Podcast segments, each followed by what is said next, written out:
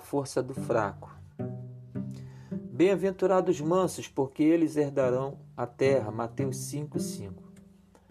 Vivemos numa terra onde impera a lei do mais forte. Quem é fraco é desprezado, a não ser que esse fraco tome algumas pílulas de arrogância, de violência ou de ignorância. Vemos isso muito claramente, por exemplo, no trânsito onde por motivos torpes motoristas usam o volante agressivamente para extravasar suas tensões. Vemos isso no ambiente de trabalho, onde o esperto quer levar vantagem em tudo. Vemos essa guerra até com vizinhos que disputam o troféu da casa mais bonita da rua.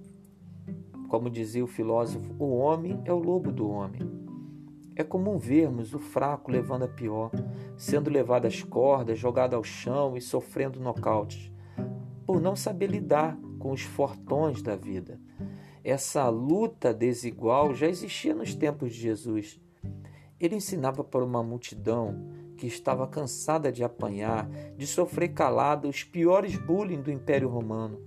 Um povo que ansiava por um fortão, um libertador que pudesse fazer frente contra as milícias romanas. Uma nação que era constituída, na sua maioria, por pobres, escravos, que entendiam muito bem o sentido da palavra reino. Só que Jesus queria oferecer um outro tipo de reino. Não o reino dos homens, dos fortões, mas um reino espiritual, o reino de Deus. Um reino onde o grande é o pequeno, onde o rico é o pobre, onde quem é o último é o primeiro, e onde quem é o forte é o fraco. Irei agora utilizar os comentários de William Barclay a respeito dessa bem-aventurança sobre a mansidão. Abre aspas. Em nosso idioma português, a palavra manso não é precisamente um termo elogioso a respeito de alguém, pois transmite a ideia de servilismo, uma certa passividade e não agressividade, de que muito pouco se serve no nosso mundo moderno. Mas no grego, a palavra praus era um dos termos mais honrados. Aristóteles fala extensamente sobre a virtude da mansidão, do praus, como um meio termo entre dois extremos. Por um lado, estava o extremo do defeito e por outro, o extremo por excesso e na metade do caminho, entre ambos, se localizava a virtude, justamente no meio. Para dar um exemplo, um, um, um extremo está o esbanjador, e no outro extremo está o avarento, e no meio está o homem generoso. Agora eu pergunto: pode o homem saber a hora de zangar-se? Tem hora certa para se irar? A resposta é sim podemos estabelecer como regra geral que nunca é hora de zangar-se pelos insultos e ofensas que, nos, que nós mesmos recebemos por causa do Evangelho. O Senhor Jesus mesmo disse: Eu, porém, vos digo que não resistais aos, aos insultos, às agressões, mas se qualquer te bater a face direita, oferece também a outra. Mateus 5,39. Agora, o momento certo de zangar-se é a disposição de defender uma causa justa. A ira egoísta é sempre um pecado. A ira altruísta pode ser uma das grandes molas para uma sociedade tão injusta. Basta ver a disposição de Jesus em expulsar os cambistas que estavam comercializando no templo, ou quando Judas e seus capangas foram prender Jesus e seus discípulos, e o mestre bradou: Sou eu a quem buscai, deixa-os ir. Mas a palavra praus tinha outro significado no grego. Era o termo que se usava para designar o animal domesticado, que tinha sido educado para obedecer à voz do seu dono, que respondeu às indicações das rédeas. Traduzido o termo, seria como o homem cujos instintos, paixões e impulsos estão sob o controle e que aprendeu a controlá-lo. Mas essas explicações, que faz até sentido para alguém para alguém que é manso, não é exatamente o que Jesus queria dizer. ainda há uma terceira via de acesso ao sentido da palavra manso. Os gregos sempre constratavam é, a, a mansidão com orgulho. A mansidão é uma autêntica humildade que descarta por completo o orgulho. Sem humildade não pode aprender-se nada, porque o primeiro passo para aprender é a humildade de reconhecer que não se sabe tudo. Ninguém pode ensinar ao que pensa que sabe tudo. O homem só alcança a maturidade quando aprende que é uma criatura e que Deus é o seu Criador e que sem Deus não há nada que ele possa fazer. Há suficiente humildade para dar-se conta da sua ignorância, da sua debilidade e da sua necessidade de, de ajuda de Deus. Fecha aspas. Termina William Barclay. A Bíblia enaltece vários fracos que se valeram da força de Deus para vencer seus maiores desafios.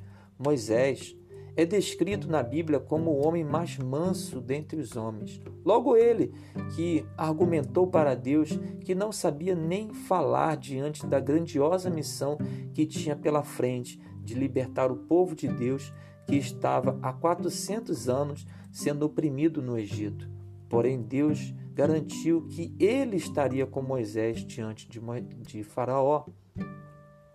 Deus coloca grandes desafios na vida daquele que se considera incapaz com a intenção de que seu nome seja exaltado.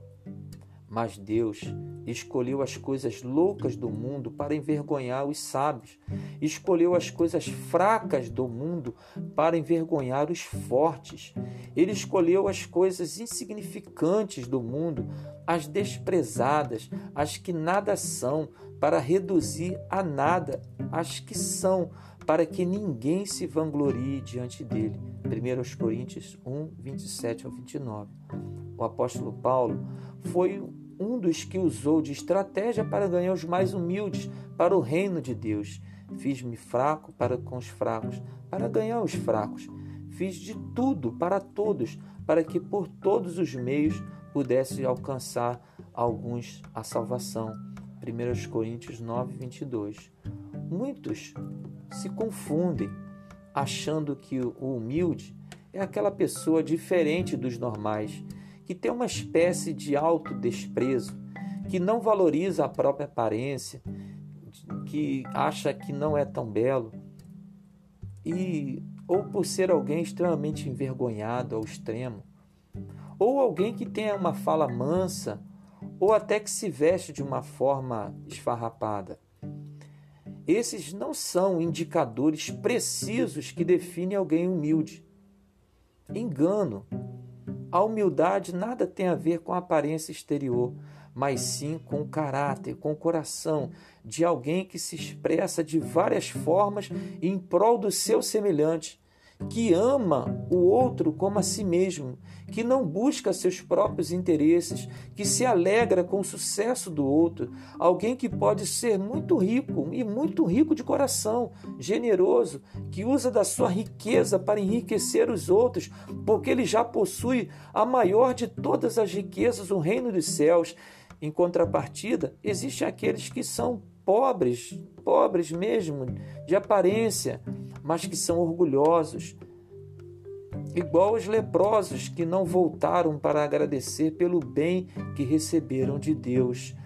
Os fortes agem de forma diferente em relação ao, ao reino dos céus. Os fortes ou não têm interesse algum de herdar a terra celestial porque já se contentam com essa terra aqui ou então vão querer tomar de assalto a terra celestial, achando que são fortes demais e que lá só tem fracos. Mas esses serão barrados, porque no céu não entra forte, somente os fracos, os mansos da terra. Eu preciso aprender aqui na terra a ser bem mansinho para poder morar no céu. Um certo valentão, com os seus capangas, tentou ganhar o céu à força, o trono de Deus, e viu o que aconteceu? Foi expulso de lá. O único fortão que tem no céu é o Deus Todo-Poderoso. Jesus Cristo, com toda a sua força, deixou a sua glória e habitou entre nós, homens fracos, e se humilhou como um cordeiro, e com toda a mansidão, buscando conquistar o coração dos homens. Muitos se acharam fortes demais para não se deixar conquistar, mas aqueles que o aceitaram humildemente, deu-lhes o poder de serem chamados filhos de Deus. O reino dos céus não é ganho na força, mas é alcançado pelos mansos e humildes de coração. Só entra no céu quem tiver o caráter humilde de Cristo, reconhecendo que a nossa força e humildade vem de Deus. Para encerrar, quero ser um fraco que dependa de Deus sempre a ser um forte que dependa das minhas próprias forças para descobrir depois que sempre fui um fraco. Deus abençoe a todos.